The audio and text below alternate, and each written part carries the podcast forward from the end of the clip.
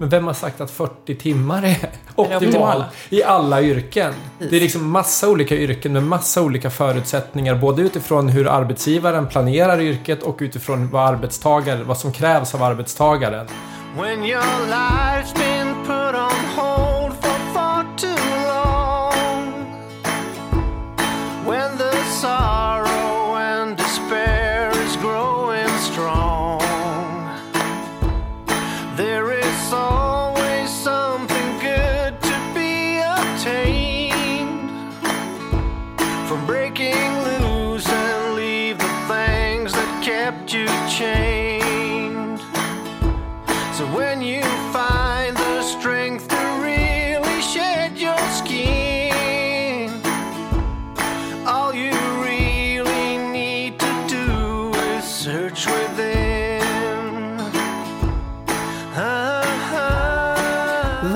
Välkomna till ett nytt avsnitt av Bortom ekorrhjulet. Och idag så är jag eh, ensam, Katta. Jag har tagit mig till Leksand för att träffa två väldigt eh, spännande och intressanta personer.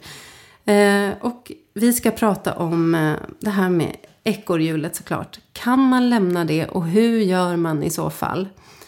Eh, och eh, Oskar och Maribel som är dagens gäster, de har gjort precis det och de har också skrivit en bok om hur man kan göra det. Så idag ska vi ta och gräva ner oss i, eh, i det ämnet och det är ju ett av våra favoritämnen. Välkomna! Tack. Tack så mycket. Eh, och vi kanske ska ta och, och låta gästerna få veta lite mer vilka ni är. Maribel Leander Lindberg heter jag. Ehm, vem är jag? Idag är jag främst en hemmaförälder. Eh, vi har tagit oss ur det berömda ekorrhjulet. Jag är också lite fri företagare på det. Ehm, kommer ursprungligen från Leksand och har flyttat hem kan man säga för tre år sedan. Vi har skrivit en bok tillsammans, jag och Oskar, som heter Ut ur ekorrhjulet. Så blir du också ekonomiskt fri. Och jag heter då Oskar Lindberg. Eh, är gift med Maribel och har skrivit den här boken tillsammans med henne. Jag ser också på mig själv just nu som hemmaförälder i första hand. Eh, Och sen det som vi kallar för fri företagare, vilket innebär att vi gör en del, en del aktiviteter som vi tycker passar ihop med det livet. Eh, Jag är född och uppvuxen i Södertälje så jag har ju flyttat till Leksand och vi har flyttat runt en del tillsammans i Sverige och även i världen eh, innan vi kom hit. Och när träffades ni? Oj. Eh, jag tror det var år 2000. Ja, Mm, på våren där någon gång träffades vi, så vi har hängt upp ett tag. Vi träffades under eh, studietiden på högskolan. vi ser ju, jag brukar skoja om det, vi ser ju från, från köksfönstret där vi sitter nu ser vi Maribels föräldrahem. Det är ungefär 50 meter bort så att eh, eh, brukar skoja om det, att det var en himla omväg. Det var en lång För att omväg. komma ja. över gården. Ja. Men det är liksom, ibland behöver man ta den där omvägen för kanske. att landa hemma. Ja. Precis. Jag är så glad att ni ville vara med. Jag och Johanna. Hon eh, kunde tyvärr inte vara med idag. Och vi har ju, vi har ju hört en del fram och tillbaks för att få till det här. Och Ja, ni har ju blivit smått berömda kan man väl säga. eh, För att ha pensionerat er innan 40. Det låter ju fantastiskt. Men minns ni när och hur tanken väcktes? Mm. Vi har väl definierat 2011 som ett slags startskott, kan vi säga. Eh, då befann vi oss i Mexiko på en längre vistelse där. Min mamma kommer därifrån, så det var liksom en naturlig eh, plats att åka till. Vi var föräldralediga. Eh, hade mycket tid för varandra, eh, tid med barnen. Vi var där i åtta månader. Oskar pluggade spanska då. Jag hade några ja, mindre lite designprojekt med några kompisar. Eh, Vi hade två små barn då. Då var de två år och ja, åtta månader när vi åkte dit ungefär. Så att eh, vi kände liksom att ja, men nu klev vi ur den här eh, ekorrhjulsbubblan. Och kände att det här var så himla skönt. Hade ni inte tänkt på det innan? Liksom, att det var... Vi hade nog tänkt på det utifrån kanske mer av ett negativt perspektiv. Vi hade bott, innan dess hade vi bott, några år, några år tidigare så bodde vi i USA. Eh, och där såg vi kanske de mer negativa avarterna av ekorrhjulet. Det blev liksom tydligare när man var i ett annat land och såg det lite som besökare, lite utifrån. Mm. Så när vi bodde där så upptäckte vi att folk var väldigt stressade. De verkade ha väldigt stressade ekonomier och så. Och ändå så märkte vi att ja, men, typ allting är billigare eh, än i Sverige. Och alla tjänar mer pengar av mina kollegor. Och de är superstressade för de får inte liksom, ekonomin och livet och tiden och någonting att gå ihop. Och det såg vi liksom som att här vill vi inte vara. Mm. Så vi hade gjort vissa förändringar där vi liksom försökte ha kanske lite mindre lån på huset och försökte kanske inte köpa en helt ny bil och sådär. Så att vi hade gjort liksom lite små förändringar. Men vi hade inte den här positiva drömmen om hur vi ville att livet skulle se ut. Det förstod vi i Mexiko. Det var då vi började liksom tänka, ja men vi kanske kan hoppa av ekorrhjulet. Ja. Innan var det mer, vi kanske kan göra det lite mer drägligt. Mm. Jag hade nog haft lite tankar också innan på just det här med lite så här besvikelsen efter att ha liksom kommit ut från högskolan och börjat på ett kontorsjobb och inse att ska det vara så här liksom, resten av livet, 8 till 5 tills jag blir liksom 65. Mm. Och så kände jag så här, jag var väl inte riktigt, mina jobb som jag hade var ju, det var bra innehåll och trevliga kollegor, men jag kände nog lite att nej, det här är inte riktigt jag. Eh, så där hade väl liksom också tankarna börjat på att det kanske liksom, jag hade valt fel någonstans. Hur, hur skulle man kunna liksom välja om? Mm. Mm. Hade ni några exempel i omgivningen sådär? Eller, eller började ni ganska blankt? Det var väl ganska blankt så, men när vi var i Mexiko så började ju Oskar framförallt, började liksom, vi började fundera i de här banorna. Finns det någonting man skulle kunna göra för att kliva ur? Liksom? Kan man vara liksom tjänstledig ett tag, eller hur skulle vi kunna göra? Och då började vi ja, efterforska och Oskar stötte på två bloggar som vi började följa. Eh, Mr Money Mustache, en amerikansk bloggare, och eh, Extreme... Eh, Early Retirement Extreme. Ja. Mm. Som är en, en dansk som, den är också, um, han bor i USA men han är danskfödd. Mm. Eh, och han, Jacob Landfisker heter han, han är ju väldigt extrem. Men det var liksom imponerande på samma sätt som kanske någon som bestiger Mount Everest kan vara in, imponerande för någon som bara vill gå upp på på städjan som vi pratade om förut mm. till exempel, att, att man ändå kan se någon slags motivation där. Men mm. hans liv var ganska extremt på, på många sätt. Men sen kom den här Mr Money Mustache och hade, han verkade leva ett ganska vanligt familjeliv mm. i, en, mm. i en villa, hade ett barn och liksom ganska vanligt sådär. Men han och levde han hade på ju ett... pensionerat sig vid 30, mm. som var ännu mer extremt än, än våran. Eh, så vi började titta på det här och tänkte att men, om de kan, liksom, vad, vad, skulle, skulle vi kunna göra något liknande? Finns de här möjligheterna i Sverige? Eh, så det var väl lite så vi ramlade in på det. Mm. Och då, då är det också så att då kan man ju säga, vi hade inga ord på det då, men vi utvärderar ju olika vägar. För, för det som vi egentligen ville uppnå var ju att vi hade liksom en vardag som man inte behöver ta semester ifrån. Alltså en vardag där man trivs lika bra som på semestern. Eh, och då tänkte vi att det kunde, ju vara alltså det kunde finnas olika vägar dit. Det kunde ju vara så också att vi hade hoppat av och startat någon egen verksamhet eller vi hade kunnat jobba deltid eller någonting. Men då såg vi också att för oss så hade vi redan investerat en massa år i utbildning och så hade vi skaffat oss ganska bra relevant erfarenhet. Så nu fick vi ganska bra inkomster. Eh, och våra jobb var som sagt drägl eller bra, men inte exakt vad vi hade önskat oss. Så då tyckte vi att då är det bättre att kanske under, från början trodde vi åtta år, liksom jobba på. Mm. Eh, och spara undan pengar så att vi sen kan göra något helt annat. Eh, men hade vi haft en annan startpunkt kanske den slutsatsen hade sett lite annorlunda ut. Ja, precis. För, att, för där kan jag tänka också, åtta år kan ju ändå kännas som en evighet. Just när mm. den där känslan och tanken har väckts. Liksom. Men, mm. eh, Vi hade nog ännu längre spann, ja, 10-15 alltså... år nästan i våra första beräkningar. Mm. Eh, som vi såg. Men vi såg det ändå som att det var mycket mer positivt än liksom 65. Eh, även om det var ett långt eh, tidsperspektiv så kände vi ändå att ja, men det, det skulle ju kunna vara jättebra och jättehärligt. Sen så gick det ju snabbare än vad vi hade trott. Men sen handlade det också om, för oss också om att in, inte om att, att på något sätt plåga oss själva mm. i de här åren för att sen liksom nå någon slags sån här uh, tillvaro där vi skulle bo på en söderhavsö. Utan det handlade ju om att liksom mejsla ut det här livet med en gång. Som vi ville leva. Med den skillnaden att vi fortfarande behövde gå till jobbet så att säga. Men vi förenklade livet på många sätt. sätt och förändrade vårt sätt att tänka på hur vi semestrar och hur vi transporterar oss och sånt. Saker som vi tyckte gav högre livskvalitet direkt.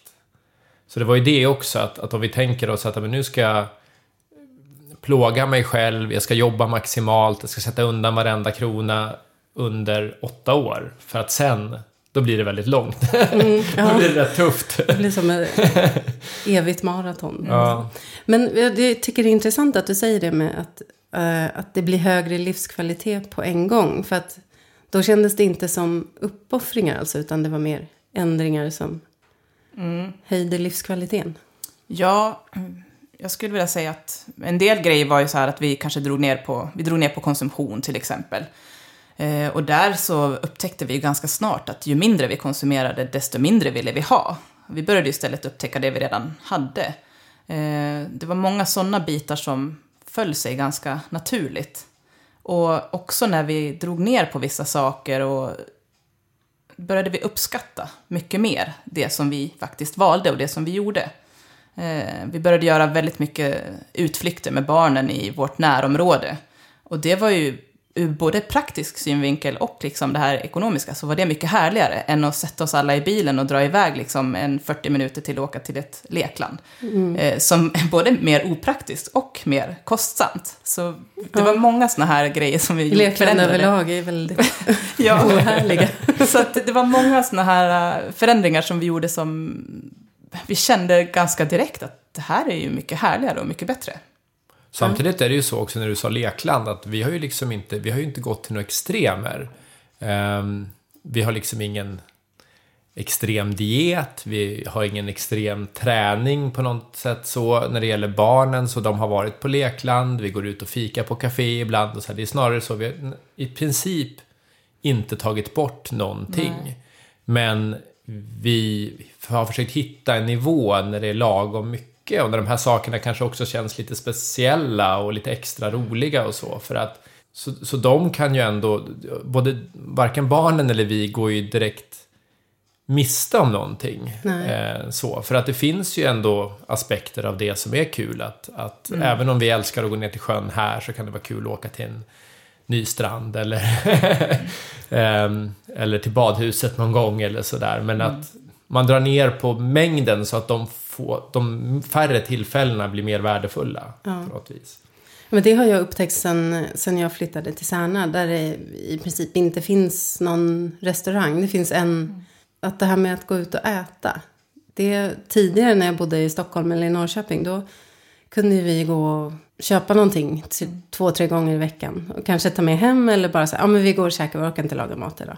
Det blev ju inget speciellt sådär. Mm. Men nu när jag åker till Stockholm, då är det så här fest liksom. Mm. Att, åh, jag ska, jag ska gå ut och äta någon kväll liksom.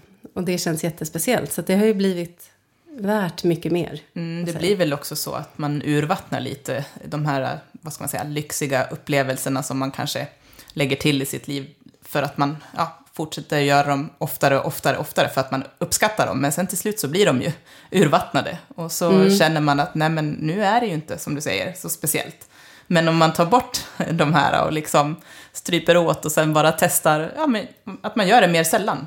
Men de gångerna när man gör det så känner man verkligen att men det här är ju, ja, ja. det är många sådana där grejer som vi har upptäckt på vägen också. Matlåda skulle... kan ju vara en sån ja. grej också. Jag kallades ju för 100% matlåda på, eh, på mina arbetsplatser. Eh, på, särskilt på slutet, och det, då var det verkligen så här, men jag hade nästan jämt matlåda. Men jag gick ut också, kanske någon gång ibland. Men då var ju det liksom, ja men då såg jag till att det var på någon av de eh, lunchställena som jag tyckte var bra. Mm. Och sen så var det mer upplevelsen med att få ja, men sitta och äta med, med kollegorna. Och jag såg det som ett speciellt tillfälle. Ja, för där, där rinner det iväg mycket mm. pengar på ett år. Kan det göra. Mm. Och, och det, tar, det tar tid också. En, en del det är också en sån här sak man ändrar sitt beteende. För många säger ju att om, om jag går ut och äter lunch då kommer jag ut från arbetsplatsen. Men det finns ju ingenting som hindrar att man äter sin matlåda och sen tar en promenad med de andra kollegorna som äter matlåda. Nej, precis. Innan man går tillbaka och sätter sig på, på kontoret. Eller sommarhalvåret så kan man ju faktiskt eh, gå ut med matlådan. Ja, sätta precis. sig i en park. Men det är ett annat, det är bara ett annat tänkande och man märker inte när jag gick ut och åt varenda, eller när jag gick ut och åt varenda dag på jobbet så, så tänker man inte på att hälften av arbetsplatsen sitter och äter matlåda. Nej. Alltså, Då har man inte träffat den halvan alls. Nu när man varierar lite, då fick man ju träffa alla, så egentligen blev det ju mer socialt. Ja, utökat socialt liv. Men om vi går, eh, börjar liksom från där ni började. Eh, vad var det från början som ni, vad tog ni er an liksom, när ni skulle göra den här planen? Det första är ju att få... Eh, det första var ju egentligen att vi skaffade oss en, en drömbild av eh, hur vi ville att det skulle se ut. Ja, så ni målade upp visionen Ja, liksom, hur, först. hur skulle vi vilja att livet såg ut? Och då, vi ville inte flytta till Mexiko, men vi ville ha den känslan som vi hade i Mexiko. Alltså, och där levde vi väldigt enkelt. Liksom, allt vägde, fick plats i två resväskor i princip. Och, och en lägenhet som var hälften så stor som huset hemma, men hade allt vi behövde. Och sådär, så att där hade vi någon slags idé om och vi, vi gjorde en del, båda två gjorde en del som utvecklade oss själva också. Så det var inte riktigt så här föräldraledighet bara för barnen heller. Så att vi hade liksom den där idén. Och den kunde vi liksom känna. Men om man sen tänker hur vi gjorde, tog oss an livet så är det ju det är liksom två steg. För det ena är ju sånt som man kan göra någonting åt direkt. Liksom till exempel hur, ja matkontot som vi pratade om nu. Eh, vad äter vi egentligen? Vad kostar olika saker? När köper vi dyra saker av slentrian som egentligen inte adderar någonting? Och när kanske köper vi dem för att de faktiskt ger något extra? Då kan det vara värt att behålla dem. Och sen var det andra saker som liksom kläder och övrig konsumtion och sånt som man liksom kan ta tag i där och då. Och då gick vi förvånansvärt snabbt till faktiskt att vi kunde spara den lägre av våra två inkomster. Det gick liksom på några månader nästan att vi kunde Ja, komma hela... dit. Hela ena inkomsten som var den lägre av våra två gick, gick rakt in på sparkontot. Wow. Det tog kanske fyra månader eller någonting sånt innan vi var där. Eh, Men sen är det ju liksom nästa steg var ju de här större sakerna som att hitta var vi ville bo. eh, Där vi kunde gå och cykla till mycket, ha mycket mer av våra fritidssysselsättningar precis utanför dörren och så. Och, det, och flytta till ett mindre hus, göra oss av med en av bilarna. Där krävdes det större förändringar i livet innan vi var redo för det. Eh, Och det gav ju Men nästa det, och det nivå. var ju inte några tankar som dök upp. De tankarna kom ju inte så tidigt. Alltså, de kom ju verkligen på slutet. När vi hade liksom gått igenom en, en förändring. Och det, man ska ju komma ihåg också att det är under väldigt många år. Från 2011 till nu. Så jag, jag skulle vilja säga att mycket av det som vi tänker och lever idag känns väldigt naturligt för oss. Men där, där vi började och så, så var det ju... Vi var ju väldigt mycket... Vi gjorde mycket som de flesta andra. Och liksom, jag skulle vilja säga att de här tankarna på att ja, men, bosätta sig mindre och kanske gå från två bilar till en och så, de kom ganska sent. Eh, ändå. Där skulle jag också säga att det har kommit liksom... Eh, från början så sparade vi nog mycket mer som andra sparar. Vi valde bort en del liksom, dyra varor och så. Och sen så ersatte vi dyrare saker med billigare saker. Men vi fortsatte att konsumera. Det var liksom det första steget. Det var den första tanken. Eh, att ja, jag köper en tröja men jag är uppmärksam på, på priset på ett annat sätt än vad jag var tidigare. Det var liksom steg ett. Ja. Sen insåg jag att jag behöver ingen tröja. Det var nästa steg. Och det tredje steget var att jag behöver inte ett sånt här stort hus, jag behöver inte två bilar, jag behöver inte... Då, då, det är liksom som steg i den här processen. Och det är väldigt lätt att vi från början, ska man säga, jag har ibland kallat det för att man blir duktigare konsument, liksom att man jämför priser mer och så, det är liksom första steget. Det är inget fel med det, men sen så finns det så mycket mer. Ja, Bakom där. Ska, det. jag, ska jag ens vara konsument? Ja, exakt. mm. Men, eh, ja, men det är så intressant att höra. Eh, men eh, har... Ni säger att planen liksom har vuxit fram och förändrats eh, liksom under åren och sådär. Eh, tror ni att det är eh, nödvändigt att man liksom börjar lite med från där man är? Eller liksom, skulle ni rekommendera att man gör den här planen, om man säger utifrån hur ni lever nu? Skulle ni rekommendera att man börjar med det som mål? Eller behöver det växa fram för att det ska funka, tror ni? Vissa delar tror jag växer fram liksom, naturligt.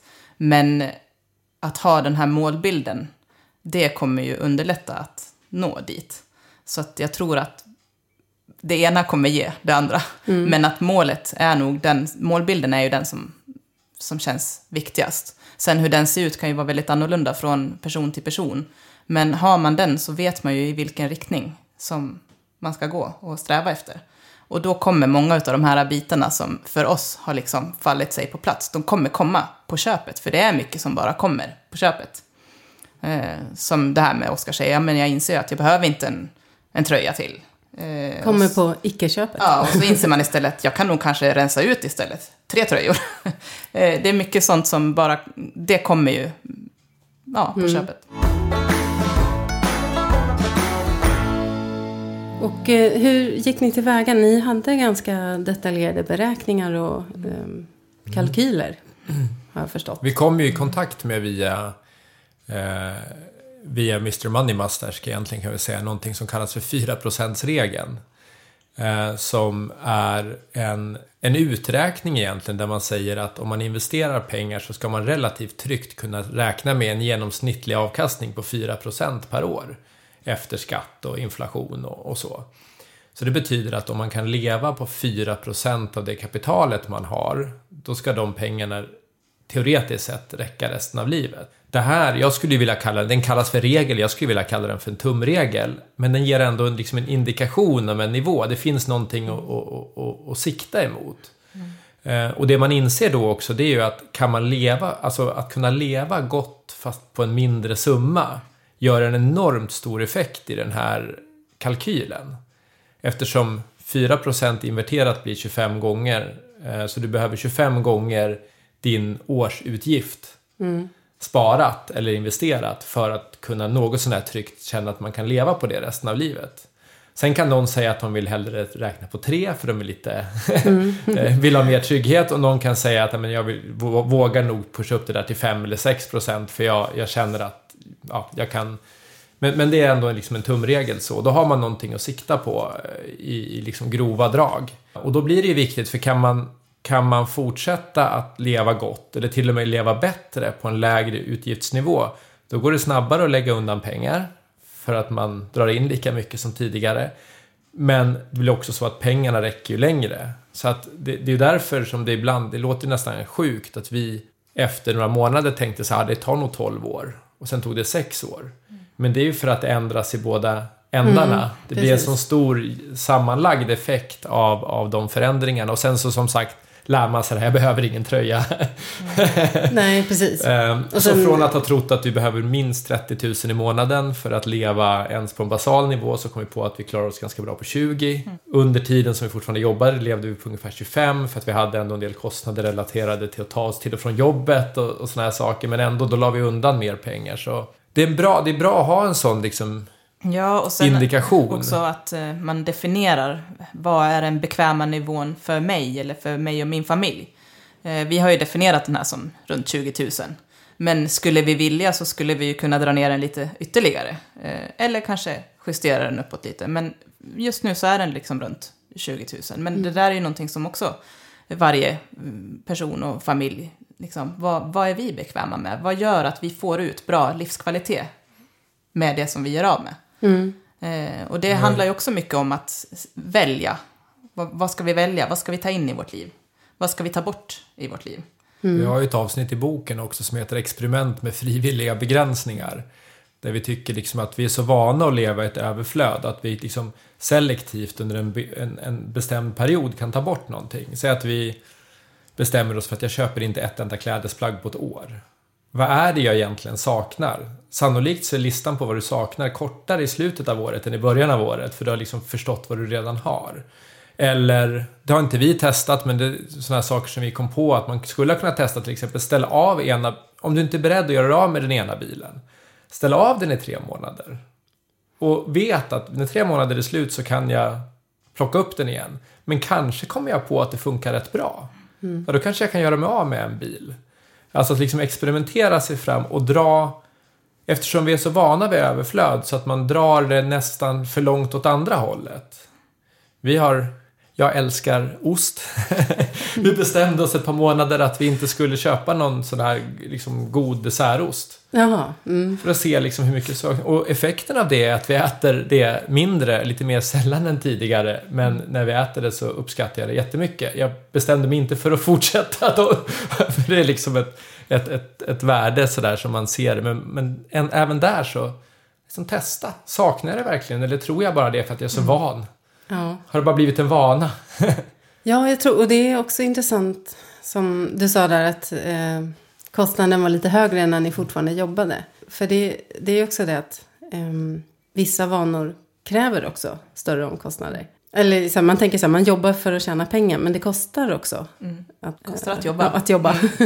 Jo, det upptäckte vi också. Ja. Eh, Man ska ta sig till jobbet, man kanske ska ha en annan typ av klädsel på jobbet. Det är mycket kring kostnader. Sen är det ju även tiden. Eh, oftast så kanske när vi kanske sätter oss i bilen eller på tunnelbanan eller vart vi nu ska så börjar vi redan jobba mentalt. Eh, och då kanske man redan har lagt en, ja, en 20 minuter, en kvart på att liksom analysera vad är det jag behöver göra den här dagen. Eh, sen när man tar sig ifrån jobbet så börjar, då är det dagens eh, jobbgrejer som man processar i huvudet. Återigen så är man ju liksom, man är ju, tiden man lägger på sitt jobb är ju mycket mer än de timmar som man faktiskt är Mm. på jobbet. Och det minns jag Åsa som vi hade som gäst eh, för ett tag sedan då, som har skrivit den andra ekorrhjulet-boken. Ehm, hon pratade också om att just tiden gör ju också att, att det blir dyrare för att man köper sig fri. Här, man hinner kanske inte laga all mat som man köper med sig. Eller det här, man äter lunch. För att Mm. man hinner inte göra storkok. Så att, Det är också en sån sak som också. nu när vi har gjort renoveringar så gör vi ju mer själva. Eh, Men vi tar selektivt in personer som är liksom duktiga på vissa saker. Eh, Men det som det positiva med det också det är ju att vi får någon slags muskel nu också där vi, vi vet mer hur vårt hus och hur systemet fungerar. Vi börjar förstå hur, vi börjar förstå hur, just nu håller vi på med avloppet, avloppet fungerar eller badrummen fungerar eller hur elen fungerar. För att även om vi tar in någon expert för att göra liksom det, en del av det riktigt kvalificerade arbetet så är det snarare så att vi lär oss av dem. Och nästa gång kanske vi kan göra lite mer själva. Så det är också så att, att när vi blir, vi blir beroende av jobbet eh, och vi blir mer och mer beroende av det för att vi hinner inte med det andra. Så, att, så vi kan ingenting alls. Måste vi måste köpa in betala, allt. köpa in en expert för varenda liten sak. Ja, det ligger verkligen någonting i det. Nu kan vi liksom, jag vet inte, hänga av ett element eller vad det nu kan vara. Vi Sådär, kan som byta handfat. Alltså vi kan vi göra saker som... förut. Nej, förut stod vi där och tittade och bara, nej men vi måste nog ringa någon. Och det är det, det är det kapitalet, det, det är liksom det som sitter i händerna på något sätt. Det är det kapitalet vi bygger nu. Nu lever vi, det ekonomiska kapitalet är liksom fixat. nu bygger vi det andra kapitalet. Kunskapskapitalet. Och så- kunna Ja, lite. det är ganska häftigt att inse att man på något sätt så är vi så inrutade i ett system att det ska vara på ett visst sätt. Man ska gå på gymnasiet, högskola, sen ska man jobba.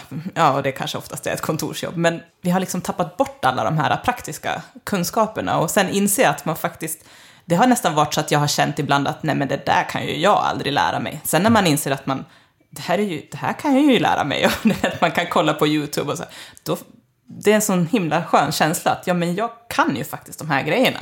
Men det är också Så- det, här, det är det här också som gör, tycker jag, att man känner mycket större tillförsikt. Vi pratade om det här med matematiken.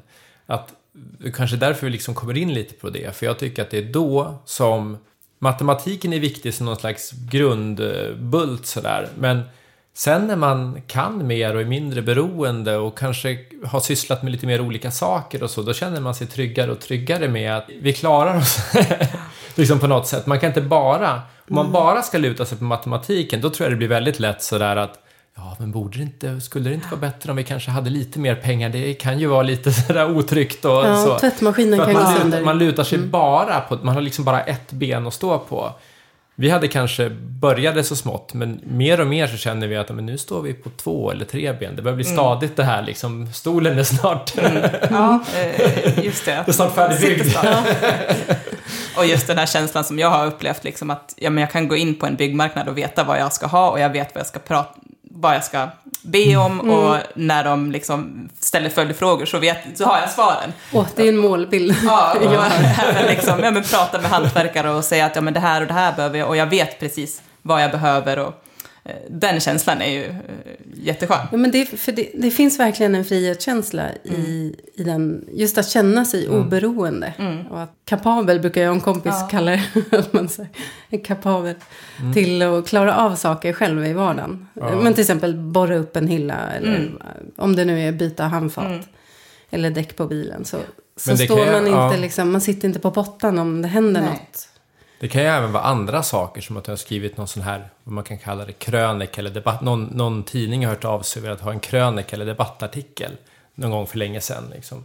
Och första gången tänkte man, oj, det kan inte jag skriva. Så skriver man den och så publicerar de den och så på något sätt, den kanske inte blev perfekt. Men det, det, så det, är, det är händerna, det är, liksom, det är mångfalden av saker som man gör. Som man helt plötsligt märker att, oj då, jag behöver inte bara vara expert på en sak, utan jag kan.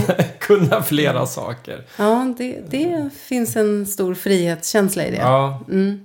Ja, det kanske är också den här friheten som man... Jag vet inte om det är personligt och alltså att det har med ens personlighet att göra. Men eh, just att det är det här som du pratar om också, oberoendet och den här frihetskänslan. Den kanske ligger väldigt högt, att man vill känna, eh, att vi då också att, har känt att vi vill inte vara så En del- beroende. Jag tänkte också, en del har ju sagt att det här med, jag tänkte att vi skulle hänga lite på det som du sa för, för eh, en del har ju sagt, speciellt Åsa har fått mycket kritik för att det här skulle kanske kunna vara en kvinnofälla för att det ser ut i deras familj som det gör i deras familj. Men för oss är det ju så att Maribel har ju blivit väldigt eh, bekväm på byggmarknaden. Medan jag har blivit bekväm med att baka bröd och laga mat och sånt. Så det behöver att inte alltid bli, det behöver inte alltid bli liksom traditionellt Nej. bara för att Nej, precis. man gör någonting annat. det är bra. Nej, men det är väl lite utifrån eh, vad man tycker om att göra Ja. och vad man drivs av. Och sådär. Och så, Intressen och... då har man tid att upptäcka det. Mm. Ja, det är också att man har tiden att faktiskt upptäcka vad är det jag Jag är väldigt förtjust i, det tror jag är en anledning till att jag har fortsatt att blogga. Jag är väldigt förtjust i att se liksom resultatet av det jag gör, typ nästan direkt. Jag kan skriva ett inlägg om morgonen, publiceras det och så är det ute. Och därför tror jag att sådana här små hushållssysslor passar mig väldigt bra, för jag bakar ett bröd och två timmar senare äter vi gott bröd.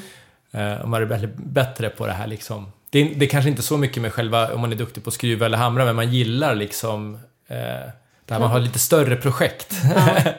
som man levererar på, där jag blir liksom frustrerad efter två timmar. Och du, du får liksom snabb tillfredsställelse där. Så jag skriver bara bakat och bakar bröd. Du planerar liksom stora infrastruktursatsningar. Precis. Och jag tänkte på det här, just när ni satt er och, och räknade eh, och började då välja hur ni skulle spara och investera framförallt.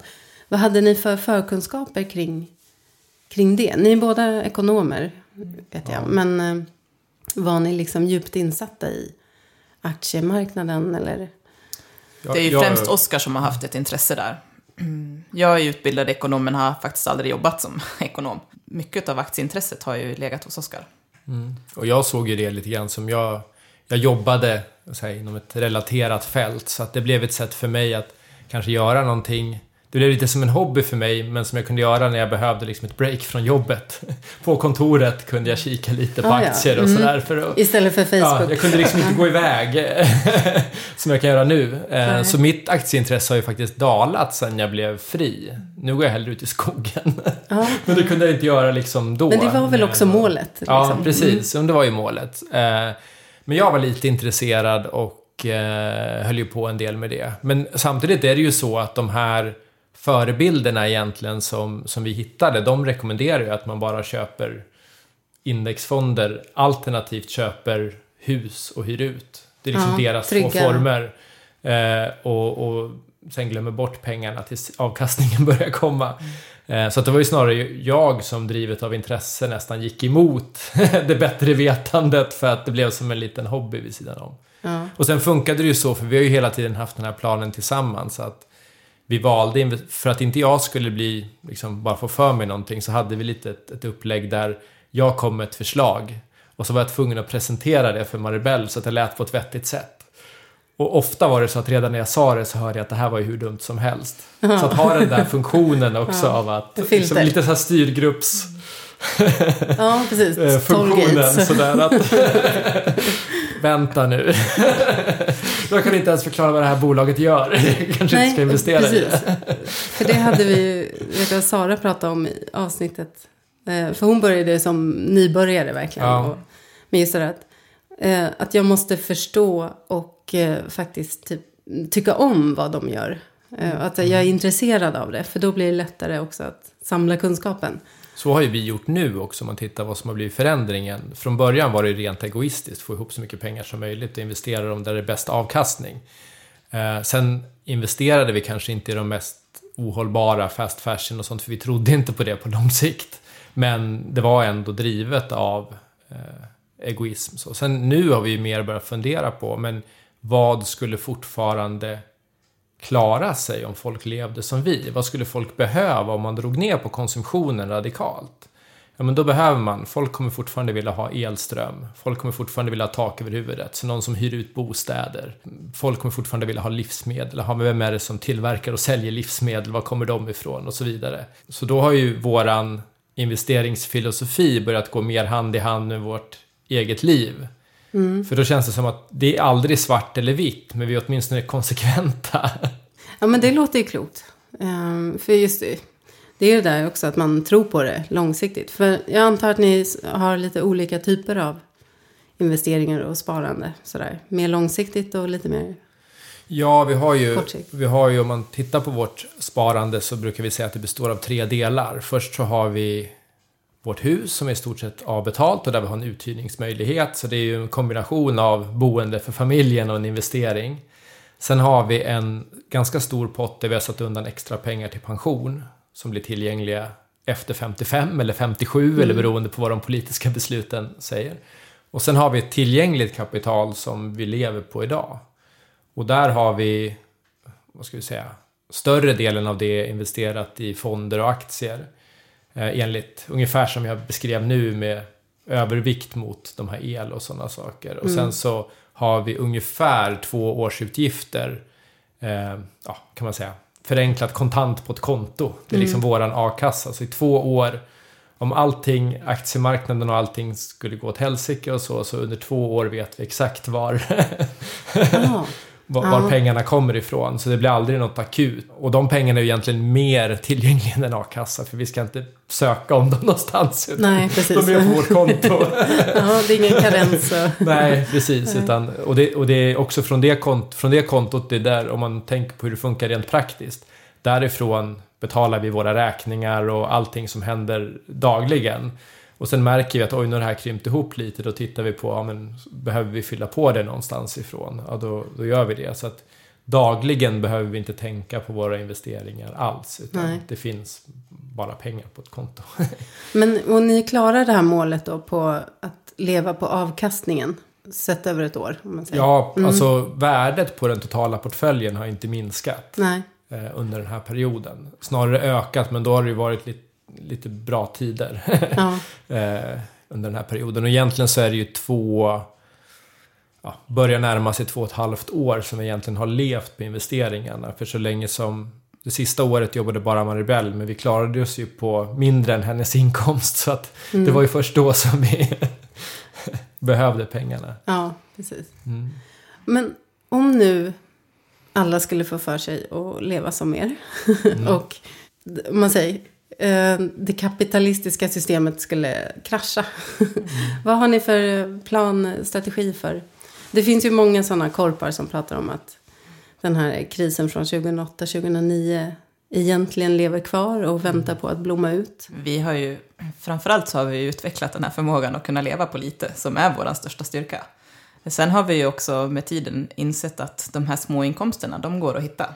Eh, ta något vikariat här och där och liksom, det är de här stora inkomsterna som, de jobben är ju svårare. Så att eh, vi har nog aldrig direkt känt oss eh, så oroliga för det. Sen så tänker jag om alla skulle börja göra på samma sätt. Så tänker jag att i så fall är det nog bättre att det sker som en, en att det blir som en gräsrotsrörelse nu när flera börjar ifrågasätta konsumtion och förändra sitt beteende. För då sker det i en takt som samhället har möjlighet att anpassa sig till.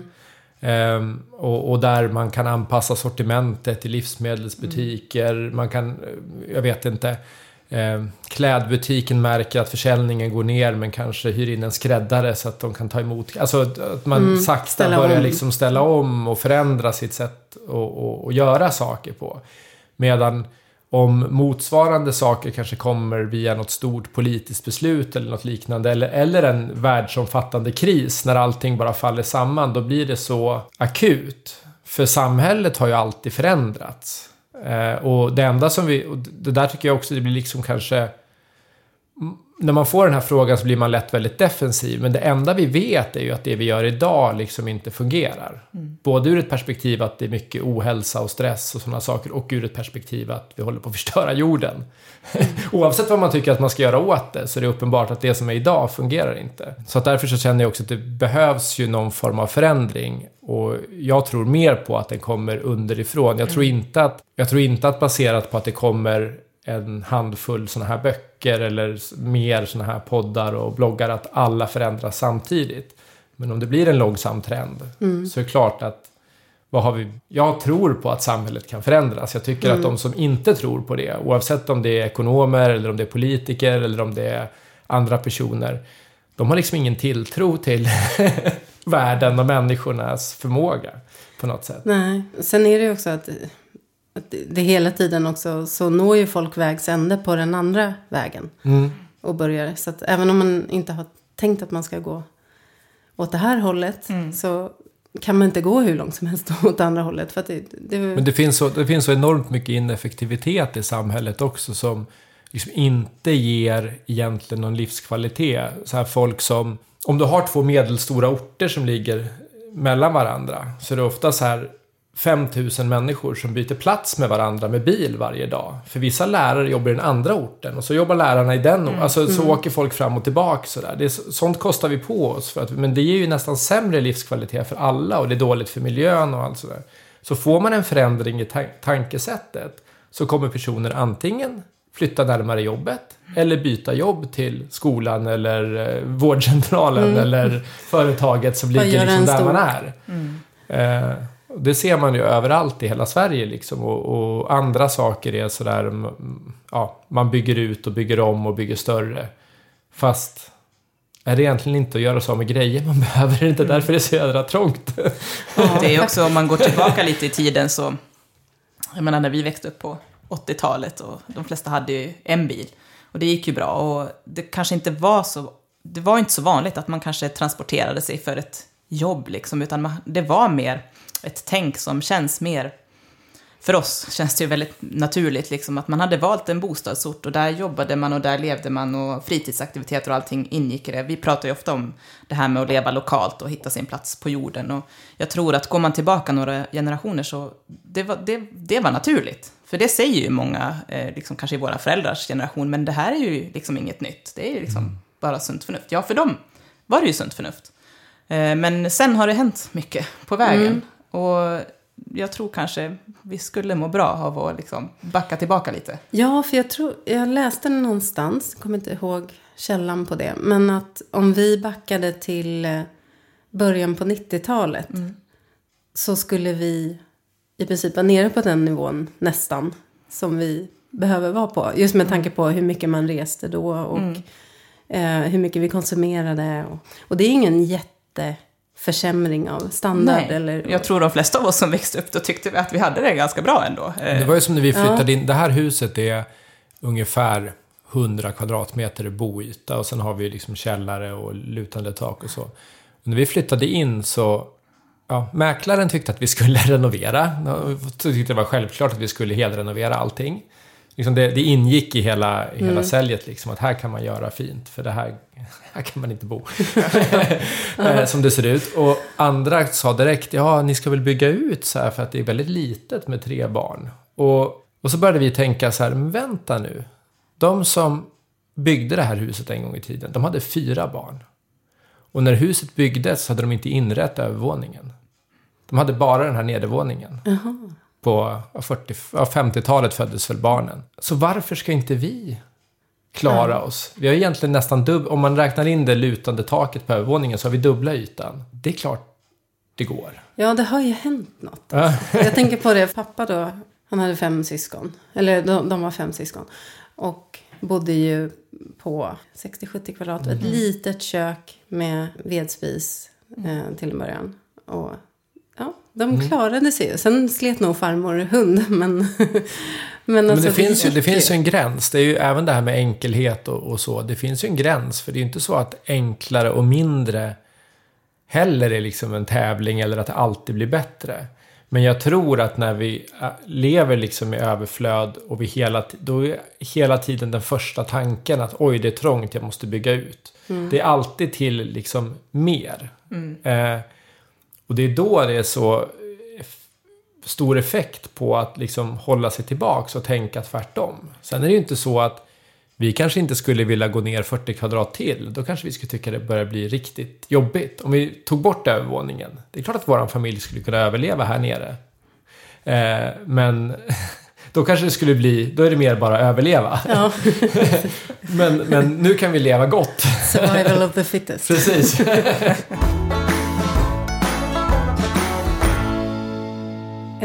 Men jag tänkte på det, just att, att ni hade den här väldigt genomtänkta planen med kalkyler och hade ni delmål också? Mm, ja, alltså vi har, vi har ju någonting som vi kallar för kick-off som vi gör varje år, Oskar och jag.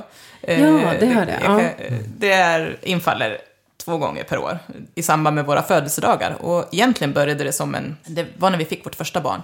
Kände vi att men, ja, vi har inte så mycket tid att prata på riktigt med varandra. Så vi liksom tog så här 24 timmar, skaffade barnvakt och så började vi titta. Vi hade ju vårt stora mål. Men där så drog vi upp liksom, delmål på kort sikt.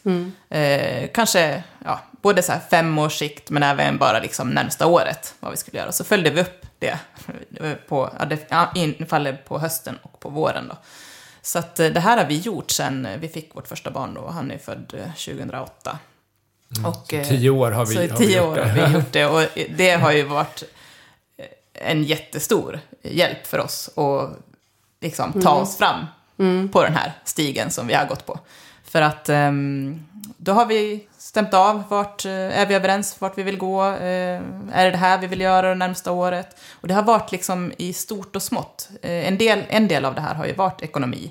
Men det har ju även varit så här, socialt, eh, liksom till exempel träffar vi vår familj så mycket som vi skulle vilja, eller träffar vi våra vänner som vi skulle vilja, så mycket som vi skulle vilja. All, alla sådana här bitar har liksom fallit in i den här eh, Vi också i kick-offen som god, vi har gjort. vi har också i god tid, när vi jobbade så märkte vi att det naggades lite på så semestrar Ja. och så. Då kunde vi sätta upp ett mål att, att ska vi, vi ska verkligen försöka ha fyra riktiga veckors semester tillsammans nästa år. Och började liksom kolla hur ser det ut på vår arbetsplats. Vilka fyra veckor är bäst om vi tror att vi ska kunna eh, liksom inte bli störda då. Eller att det inte behöver vara liksom standby och sådär. Och börjar man med det hösten innan.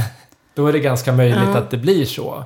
Men börjar man med det när semesterlistan kommer ut så kanske det inte går. För då kanske de krockar med varandra på något sätt. Ja, sådär. precis. Så det var mycket så, det var liksom alla typer av Ja, mål. det Och ekonomi ja. var bara en. Det är nog den största missuppfattningen att, att liksom ekonomi var allt. Men ekonomi var ett mål av åt, sju, åtta Ja. områden. Sådär. Det har kanske varierat lite hur många områden det har varit. Men Och även kring liksom huset, för där kan det ofta bli så att en kanske har en idé om vad som ska göras på huset medan den andra kanske har helt andra uppfattningar. Så att, jag menar, satte vi det redan på hösten och liksom framåt vad vi ville göra på huset och vi tog inga, kanske bara valde en eller två grejer som vi kände att ja, men det här mäktar vi med i år. Då hade vi samma uppfattning om att ja, det är det här som ska göras, så att man inte villar iväg på några sidospår och sidoprojekt och sen helt plötsligt har man tio projekt på huset. Ja, Eh, och- För att hus kräver ju en hel del tid och underhåll och kostnader som, som man måste ja, vara förberedd på. Jag tycker det är väldigt, eh, det är ett väldigt bra koncept det där. Sofia som var gäst och pratade om minimalism. Eh, och att rensa och sådär. Men hon och hennes man gör ju det varje år. En gång per år tror jag de åker. Och, och går också igenom eh, alla de här olika områdena. Liksom, vad man vill på lång och kort sikt. Och det, det verkar väldigt vettigt på något sätt. och just att synka med varann. Så här. Ja, vi upptäckte ju det också att, ja, särskilt när barnen var små och sådär, att man kände att även liksom, i familjelivet, vart är vårt liksom, gemensamma liv på väg? Eh, det här har ju också gett liksom vårt gemensamma familjeliv en, en riktning. Eh, för det kan jag också känna att det kan vara lätt att tro att eh, ja, men det är väl det här och det här som vi har tänkt och sen så visar det sig att ens partner har en helt annan uppfattning för att vi har inte hunnit diskutera eller prata om det. Mm. Så att, eh, jag tror att det är jätteviktigt att bara liksom spesa upp. Vart vill vi? Och sen också var det ju bra då, på den tiden hade vi det här större målet, så saker värderades ju ofta. Vi gjorde ju en hel del saker under den här perioden som egentligen inte tog oss närmare målet. Vi åkte till Mexiko ett par månader när vår dotter eh, var liten och vi eh, gjorde en del renoveringar på hus, det gamla, förra huset som vi hade och sådär. Som kanske inte direkt tog oss närmare, men där vi tyckte liksom att det här är så pass stort värde för livet här. Eh, alltså saker som inte var helt nödvändiga men som vi kände att det här ger oss ett stort värde nu. Eh, och det är värt att... e- Egentligen blir det ju som till exempel den här resan, det blev ju som två, tre månaders förskott på friheten. Mm. Men, men att, att inte bara skjuta allting till slutet men däremot värdera det mot den större riktningen på något vis. Mm. Ja, precis. För det, då är det ett genomtänkt beslut som man liksom har kalkylerat med snarare än att man kanske slentrianmässigt Ja. åker iväg varje år. Jag förstår faktiskt inte, om man- ska vara krass, så förstår inte jag nu när vi har gjort det här i tio år. Jag förstår inte hur par som inte gör det här överhuvudtaget klarar av att leva ihop längre. Nej, Alltså helt, helt ärligt, jag förstår inte det kanske inte ett, de heller. Jag förstår inte hur ett äktenskap liksom, eller en, en relation kan fungera med, med, med två eller tre barn och, om man inte tar någon sån här tid. Sen kan, jag, sen kan det vara ett annat form. Det kan vara att man tar tre timmars lång frukost då och då. Eh, eller någonting, liksom som den tiden man kan skära ut. Men om man inte gör någonting av det här så jag börjar få så svårt att fatta hur det ens fungerar. Ja, för det, Ja. det är mycket logistik och det är mycket, många stora val. Och att, att inte diskutera igenom det såklart. Det måste ju... Ja, och det är, mycket, det är väldigt lätt att, att all kraft läggs på de små, små, små vardagsvalen. Så här, ska vi gå dit eller dit? liksom. Och inte så Bara mycket på det stora, för man bara liksom tar små beslut hela tiden. Och tar sig igenom dagen. Ja, tar sig igenom dagen och liksom överlever dagen. Eh, Men det är kanske därför det händer något sen när barnen flyttar ut. Så, så här, jaha, vem Ja. är du? Ja, ja, och det tänker jag också att det här är så här viktigt för, liksom, det handlar ju mycket om den personliga utvecklingen också. Just nu för oss så handlar det ju mycket om, om barnen och ja, liksom, mycket kretsar kring, kring deras liv och sådär. Men jag tänker att det kommer ju en tid sen när de inte kommer ha samma behov av oss och då känner jag att det här ger ju också mig en form av liksom, min personliga utveckling. Vart är jag på väg och vad vill jag liksom? Och vad vill jag vara när de flyttar ut liksom? Vad vill jag, hur, hur vill jag vara då? Vad vill jag göra då?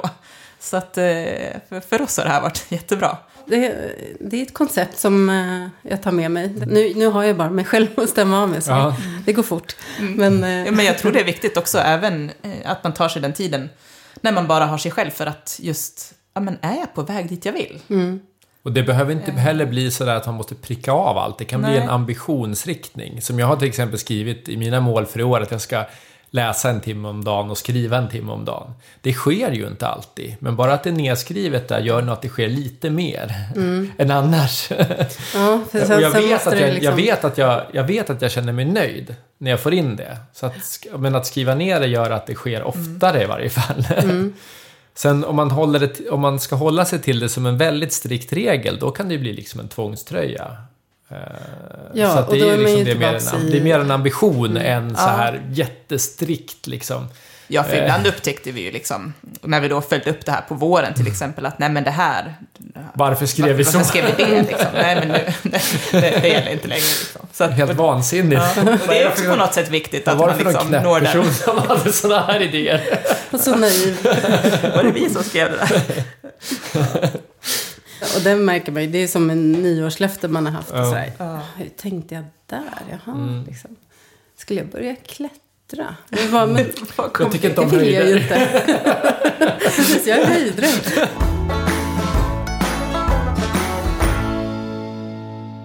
Man ska ju alltid ha lite kritiska ögon på allting. Det har nyligen också varit en diskussion i gruppen om att romantiserar man det här livet för mycket.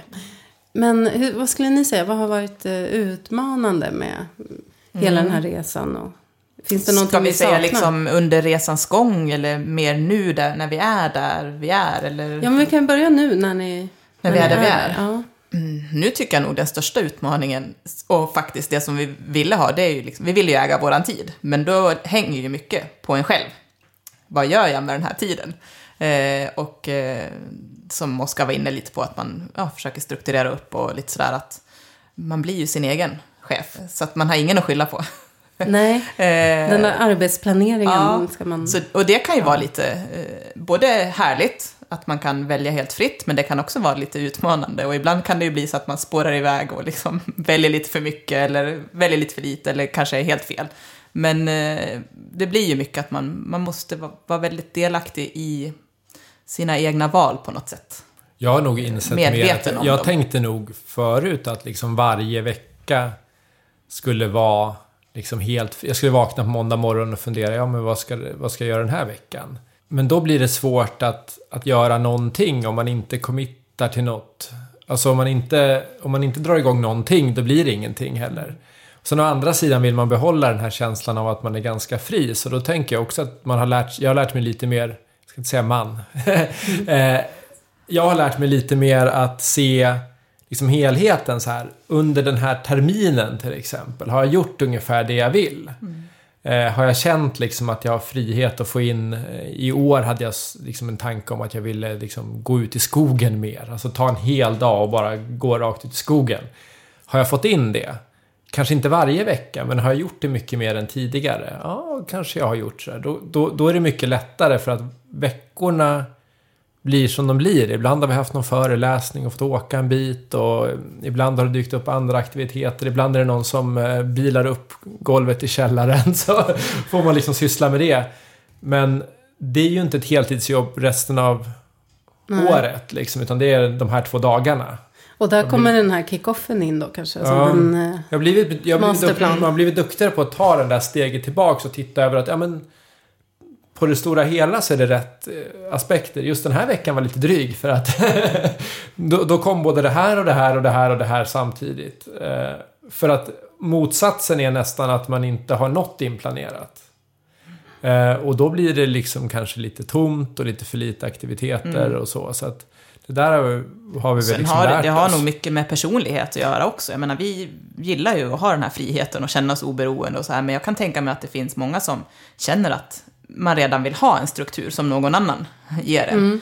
Eh, Så, och det måste man ju också ta med i sina liksom, Ja, eh, vad ska man säga, mål och liksom, vad, har- vad har jag för personlighet, vad tycker jag om? Eh, vill jag ha friheten? Ja, men det innebär ju då att du måste ju tänka ut din struktur själv och du måste lägga upp den själv. Eh, är man inte en sån person, då kanske inte det passar så bra. nej, precis. Om man mer så här, men jag trivs med att bara utföra Ja. liksom, det jag blir tillsagd. Eller Mm. man ska säga. Att, att ha ett schema och att ha en struktur. Ehm, Det kan ju då- bero på vad man jobbar med och sådär Mm. också. Då kanske det finns tillfällen där jag kan jobba måndag, tisdag, onsdag. Mm. och där är det strukturerat och Det är ju någonting som vi har upptäckt också när vi har kommit helg. hit, liksom att där vi är nu då, att det finns ju många vägar till friheten, inte bara den som vi har tagit. Medan när vi var inne i det och liksom planerade och jobbade mot det här målet så såg vi bara våran väg som den enda vägen. Men nu ser vi ju många fler vägar, att man faktiskt kan styra sitt liv mot mer frihet i olika former. Eh, till exempel kanske eget företagande om det är det som passar. Eller som Oskar säger, att man kanske jobbar deltid och att man kanske vill ha struktur vissa dagar.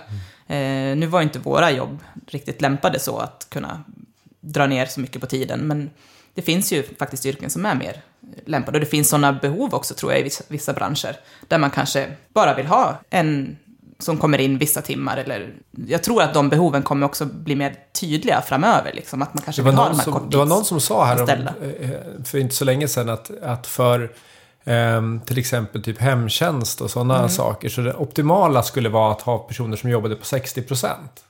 Det är optimalt ur ett planeringshänseende. Det är optimalt ur att man inte blir liksom utsliten och att det blir för tungt. Och så här. Problemet är att ingen vill leva på en 60% lön. Mm.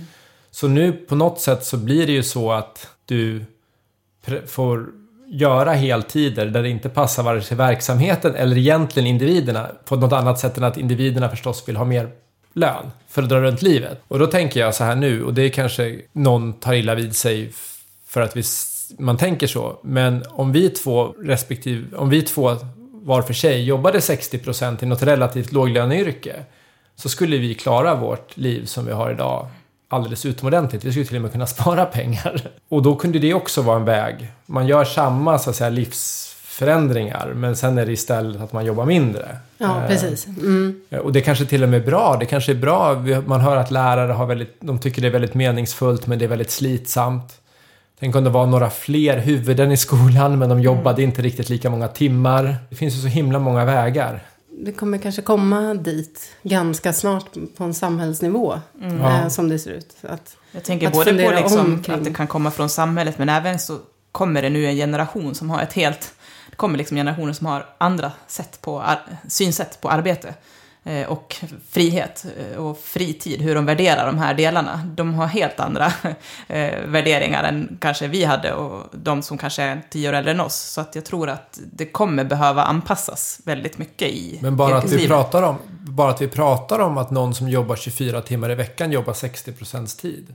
Vem är det som har bestämt att det är 60%? Alltså 60% av vad? Då har någon bestämt att det är absolut fullt normalt att jobba 40 timmar i veckan. Jobbar man mer än det då är det övertid. Jobbar man mindre än det så är det deltid. Men vem har sagt att 40 timmar är optimalt i alla yrken? Det är liksom massa olika yrken med massa olika förutsättningar. Både utifrån hur arbetsgivaren planerar yrket och utifrån vad, arbetstagare, vad som krävs av arbetstagaren i form av, av både fysiskt och psykiskt och, och så. mm. Eh, men så har någon sagt så här, 40% är normal tid och allting annat är konstigt. Ja, ja. ja det, det har jag faktiskt aldrig ens tänkt på. Vad konstigt att man inte ens ifrågasätter. För det är klart att är jag eh, sjuksköterska då är de 40 timmarna mycket mer slitsamma än om jag sitter vid en dator. Ja.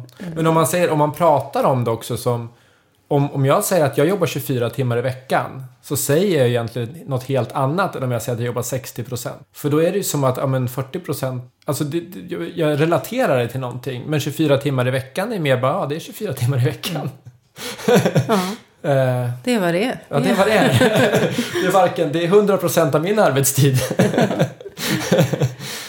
Men apropå det här med, eh, vi pratade innan lite om den där balansen mellan att vara ledig eller fri och eh, att jobba och att den är, ibland den är svår att hålla jämn. Sådär. För jag, jag kunde känna, som förra hösten, då var jag ganska ledig. Jag jobbade ungefär 20 procent. Och då kände jag också att jag blev mer passiv. Att jag liksom, varje sak kändes större än, än när jag jobbar fulltid nu då. Så, så jag gör ju mycket fler saker som jag inte ens tänker på. Sådär.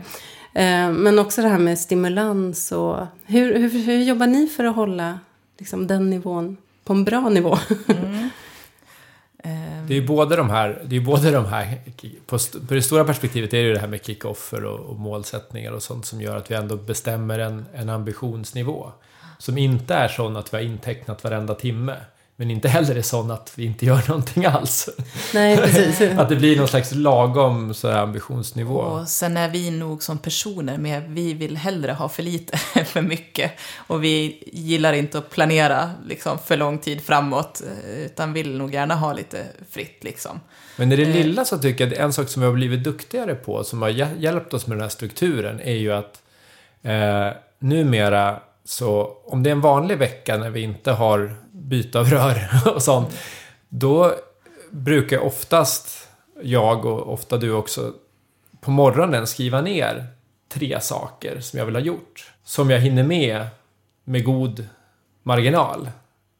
Så att det även finns lite frihet eh, för annat sådär. Men så att man ändå driver saker framåt. Det var jättelänge sedan jag fick någonting skrivet. Jag vill skriva, jag har ett ämne som jag har tänkt på. Jag skulle vilja skriva något på det här. Sen så måste jag tyvärr göra någon administrativ sak. Skicka en faktura eller göra någonting. Och sen har jag en, liksom en tredje sak som jag också vill göra. Då har jag den listan. Och oftast överträffar jag ju den eftersom den inte är så... Men Även om jag inte gör det, om jag har en dag när jag hellre går en lång promenad än att sitta där, då har jag åtminstone gjort de tre sakerna. Ja, men jag tror det. Man behöver en Sen- grundstruktur. Ja, en grundstruktur är bra, men sen så lite det här du var inne på att man kanske blir lite mer passiv och så. Och då, det kan, ju- sådana känslor kan ju vi också få så här, men ibland så kan jag känna att, ja men, det borde ju vara okej. Det kanske är Ja. okej. Det Det är är inte fel. som liksom. ligger där och Ja, gnager. ja, ja, men faktiskt. Och det här som du säger att, ja men eh, när jag gör fler saker så, då hinner jag oftast med fler grejer också. Och det är ju liksom lite det här ekorrhjuls... Mm. eh, För det har ju vi också märkt att om vi har väldigt mycket så kan vi liksom på något sätt producera mer, eller vad man ska säga. Men, och nu har vi blivit lite bättre på att faktiskt, om det är en så här passiv stund eller liksom, eller en stund när vi känner att nu är det kanske lite långtråkigt, ja men kan jag inte få ha det då? För nu har vi ju köpt oss en den bok, friheten. eller kan jag läsa en bok eller bara lägga mig på sängen en stund? Vi är fortfarande lite dåliga på det. Men, ja, men det, jag tror man är så inpräntad Ja. att, att vara produktiv och Ja. att liksom, mm, checka av saker. Och det har vi pratat om också. Det här får man ju från skolan, liksom, när man börjar, liksom sex år, eh, och så börjar man, när man är, ja, så går man ut eh, grundskolan, sen gymnasiet, sen högskolan. Och hela tiden har man så här levererat en massa uppgifter. Så börjar man jobba, då ska man också så här ah, leverera en massa uppgifter. Och så har man gjort det i hela sitt liv. Och sen nu då, när vi inte längre gör det, det var ju som, jag kände mitt första fria år, eller vad man ska säga, att, åh gud, jag måste liksom jag måste göra något. Det var liksom verkligen så här, men eh, ja, vad ska jag liksom ta mig an nu för? jag började kolla upp, nästan så att jag började kolla jobbannonser. Och du vet, men vänta nu, det var ju inte det jag ville. För att det är så djupt rotat i oss att det enda som är värt något är det som vi presterar och det som faktiskt syns i någon form av lön också. Så att det är svårt att liksom komma bort från den, den tanken. Ja, det, det gäller nog att bli medveten, medvetandegöra det hos sig själv. Det kan vara så att om jag har en ledig dag också, och hur hårt jag än har jobbat innan, så känns det så, det gnager lite om jag inte gör någonting nyttigt. Liksom. Men man får Ja, ju se. Det, det är där jag ibland- tycker det här med strukturen kommer in. Det är det vi har liksom kanske saknade från början. Det här med att vi definierar att måndag, tisdag, onsdag är arbetsdagar i, i högre utsträckning. Och också det här som jag sa med att man skriver ner en lista på tre saker. Att man vet att det där finns lite i en. Man ska inte känna för mycket att jag måste liksom hela tiden producera. Men man vet att det känns lite skönt att ha åstadkommit någonting. Och om man då lägger det på en... Man komprimerar det till vissa tider och vissa uppgifter. Då känns det mer okej att ta den där tiden. Men man får också tänka på att det, liksom, det känns ju också lite skönt att, att ha gjort någonting. Jag har sagt det ibland, att jag tycker det är skönt när jag på slutet av dagen, om någon frågar, kan jag säga vad har du gjort idag? Att jag tydligt kan svara på det. Men sen kan det vara att jag har promenerat uppåt berg.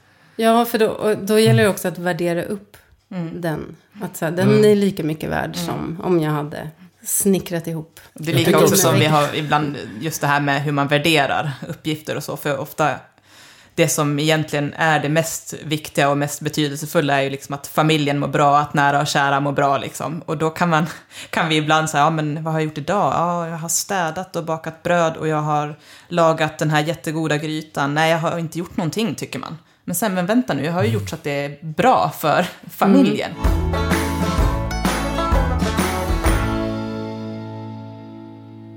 Men vad skulle ni säga, vad, vad är det bästa med ert liv idag? Är ju att vi äger vår tid. Att det, den är vår. Eh, det är ingen annan som styr över den, utan det, det är vi som styr över den. Jag tycker att vi börjar bli duktigare och duktigare också på att känna efter det här som vi från början ville men som tar ett tag att vänja sig vid. Att Liksom, det har ju att göra med att äga sin tid men att vi börjar lära oss att känna så här, men vad är den här dagen bra till? Vi kan prioritera beroende på vad är det som känns som att vi behöver idag eller vad behöver huset idag eller vad behöver barnen idag? Och att liksom verkligen ta den friheten. Det är väl det jag känner liksom att vi har ägt vår tid nu i ett par år. Men vi blir, har blivit mycket duktigare på att faktiskt utnyttja den möjligheten. Vilket också ibland innebär att vi gör en del som är mer traditionellt liknar jobb. Eh, och det är också okej. Eh, för det tycker vi också är kul. Vi, vi har pratat om det som att gå en promenad. Att, att vi liksom aldrig vi har aldrig liksom sprungit mot målet utan vi har promenerat mot målet. Men om man går i lite rask takt i en och samma riktning under ett tag så kommer man Då fram. kommer man. Man kommer mycket längre än vad man tror. Och man har inte ens ansträngt sig så himla mycket tycker man. Nej, Och framförallt ska det kännas som en skön promenad. Det ska inte kännas som ett maraton. Då måste Nej, man nog justera lite. precis. Man ska kunna stanna och titta på Ja. blommorna också. Eller lukta på blommorna, Ja. som man kan säga. Som Ferdinand. Vad skulle ni vilja skicka med till våra lyssnare då? Ni får välja fritt. Alltså jag, jag tycker att, man, att vi underskattar idag eh, kraften av att eh, i så hög utsträckning som möjligt leva lokalt. Det är en sån stor sak. Det höjer livskvaliteten. Man börjar lära känna folk. Ehm, Alltså om det bara, även om det bara är den här som är ute med hunden och man hälsar på. eh, Men också man sparar pengar, man höjer livskvaliteten. Att liksom röra sig i ett lokalsamhälle där man faktiskt känner sig hemma. Och alltid i första hand välja det som erbjuds där. Inte stryka resten av världen, men välja det i första hand. Det är en sån otroligt stor vinst och det är en vinst på alla områden. Det är miljön, det är hälsan, det är allting sånt. Liksom tänka, tänka gå och cykla före Det är allt annat. fascinerande eftersom vi i ganska många år nu har matats med det, det globala. liksom. Eh, Globalisering. Ja, skulle vilja Mm. lägga till där också, som, eh, men det går eh, hand i hand med leva lokalt och det är att hitta sin plats på jorden för att kunna leva lokalt. Och den kan ju vara var som helst och se ut hur som helst beroende på vem som har definierat den. Men har man hittat den här eh, platsen på jorden så infinner sig också en känsla av förnöjsamhet. Och förnöjsamhet är ett ord som vi inte ska underskatta. För det ger en väldigt mycket liksom, trygghet och skön känsla i kroppen att gud vad bra jag har det. Så vi tar med oss det. Lokal förnöjsamhet. Ja, Ja, vad bra. Och stort tack för att ni ville vara med. Och eh, eftersom ni är med i gruppen så går det ju bra för våra lyssnare kanske att eh, fortsätta samtalet där lite om de har några funderingar. Absolut. ja. Eh, måndag till onsdag klockan... Nej. ja precis. Och om ni undrar någonting över kalkyler och sånt så är det jättebra att besöka oss på enkelboning. Ja, Ja, Precis. på bloggen. För man hittar ju då enkelboning. Enkelboning.com. Det är bästa stället. Mm. Och eh, du är också ganska aktiv på Twitter, Twitter. där heter jag Farbror Fri. Mm. Mm. Härligt namn. Och Instagram finns ju jag mest på, det är ju enkelboning. Ja, vad bra. Då eh, vill jag uppmuntra våra lyssnare att gå in och titta där. Och eh, också ställa frågor i gruppen eller diskutera avsnittet vidare där. Så stort tack för idag. Eh, vi ska också tacka Sven Karlsson och Epidemic Sound för vår eminenta poddlåt. Och tack till Woolpower som sponsrar oss och gör, hjälper oss att göra det möjligt att podda. Eh, vi hörs igen om två veckor. Ha det gott så länge. Hej då!